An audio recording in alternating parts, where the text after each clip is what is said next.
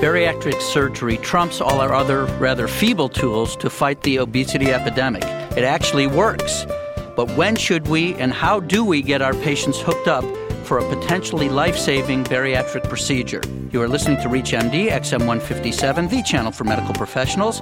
Welcome to the Clinicians Roundtable. I'm Dr. Lee Friedman, and with me today is Dr. Mark Watson, Associate Professor at the University of Texas Southwestern Medical Center and Associate Program Director for the Program in General Surgery there.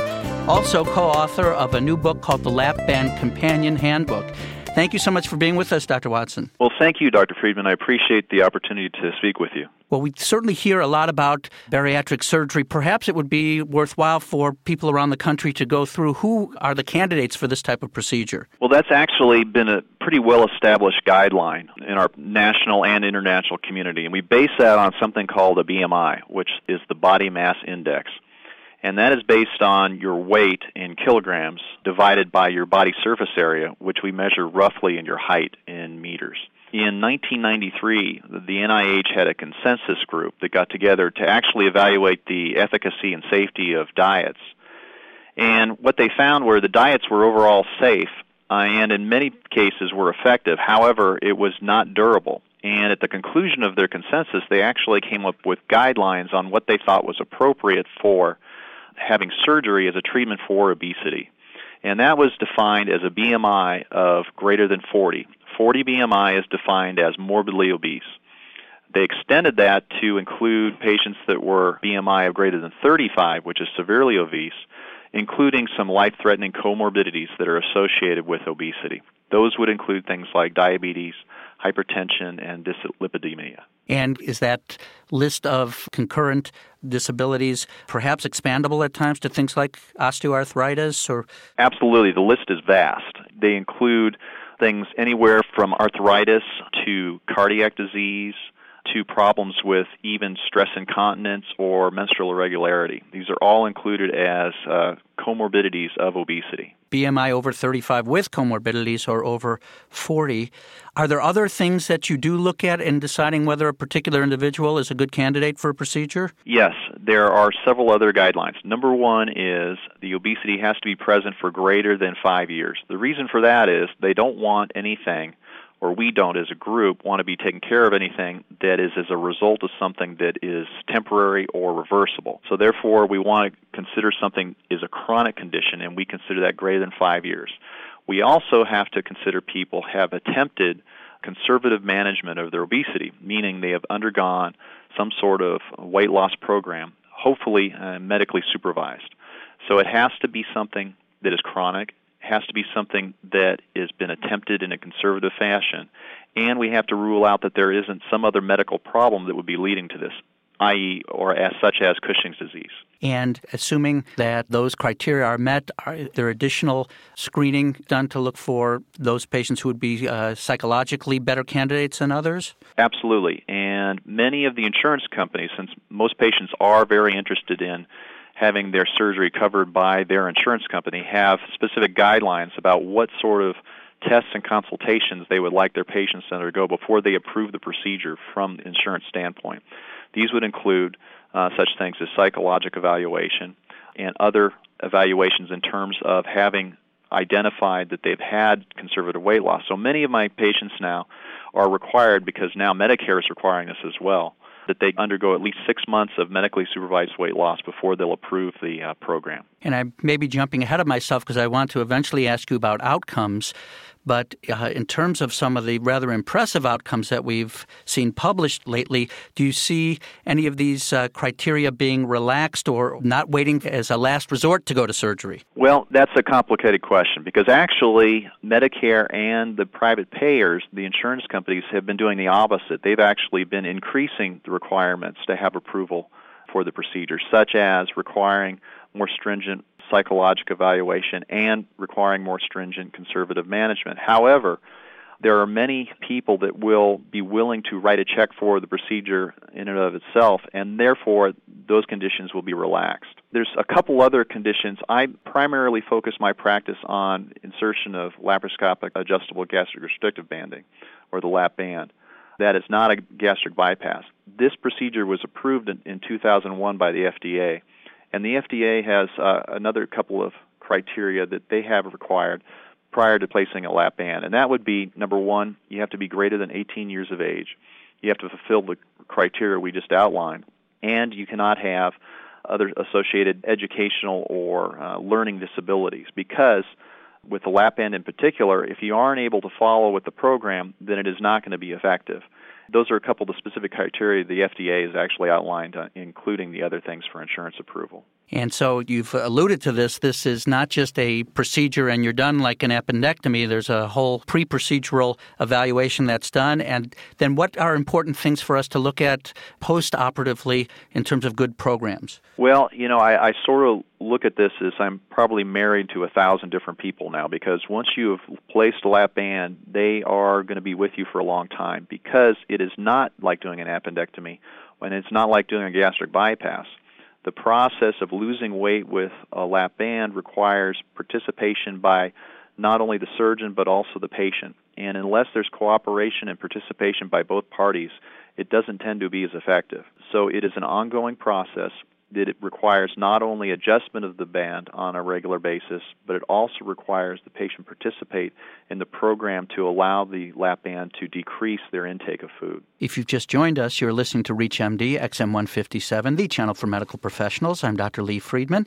and with me is Dr. Mark Watson, associate professor at the University of Texas Southwestern Medical Center and an expert on lap band procedures. We're discussing bariatric procedures, specifically lap band. In addition to the surgeon and adjustments to the band itself, are there other members of a team that would be important to have in place? Yes, I, I, I tell the patient when we start that this is really a team effort. They may be the captain and required for everything to actually function, but it's a whole team effort. Some of the key players are the surgeon who places the band and many times does the primary adjustments.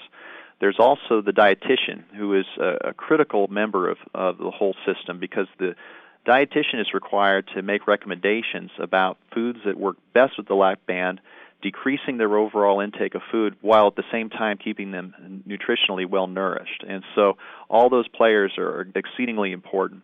There's also the nursing supervisors that run the planning of the follow up appointments, the scheduling, and there's also the financial assistance in the uh, program as well it's very complicated getting insurance approval for these procedures, and so therefore we actually have full-time staff that are required just to take care of the insurance, the financial, and other legal aspects of it. So it really is important to look for a well established team that has all these different members functioning together. It is very difficult for you to just ring on a, a surgeon's office and have them place a lap band because it, it does require some getting used to in terms of management of all the people that need to be involved with this and the follow up and taking care of the patients long term. And can you uh, outline for us some of the major differences between the traditional gastric bypass surgery and the lap band? The primary difference, in in my view, since my practice is primarily focused on lap band, is that the lap band does not require division of the gastrointestinal tract anywhere along the system. Uh, what that means, uh, and to me most importantly, means that since there isn't any dividing of the stomach or the intestines, it decreases the mortality and major morbidity of doing the procedure tenfold. So that means the chances of you dying from having a gastric bypass are a hundred times greater than dying from having a lap band pin in because you're not required to divide the stomach or the intestines anywhere along the way. So that makes it a very different procedure. Absolutely. The other side effect of that, or the other byproduct of that, is that since you're hooked up exactly the way you always were with the lap band, if you do not follow the follow up appointments, the adjustments, and modifying your diet and activity, you will never lose weight with a lap band. You can go to any fast food establishment and get chocolate milkshakes, and you can actually gain weight with a lap band very easily. That is what is different between the lap band and a bypass. With a bypass, if you misbehave in that fashion after a bypass, it will make you sick. You are automatically going to lose weight initially after a bypass.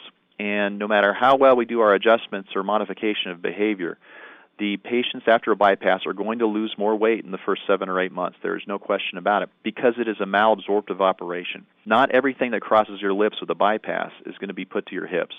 And so, therefore, there is an obligatory weight loss. Unfortunately, after two years, we're looking at as much as a 30% what we call a weight regain after a bypass. That means if you haven't modified your behavior after a bypass, as much as 30% of patients will can gain weight back and maybe all of their weight back after a bypass. And now they have been bypassed, and so now they have a malabsorptive procedure that they have to monitor forever. I would imagine then fewer problems with malabsorption of certain key vitamins and fewer things to watch with the lap band. Correct. And we encourage all our patients to take multivitamins on a daily basis just to ensure that. But since you're not malabsorbing anywhere along the tract, you will stay. We don't have trouble with malnourishment in lap band patients unless there is an extreme problem with placement of the band and patients aren't able to take any intake at all.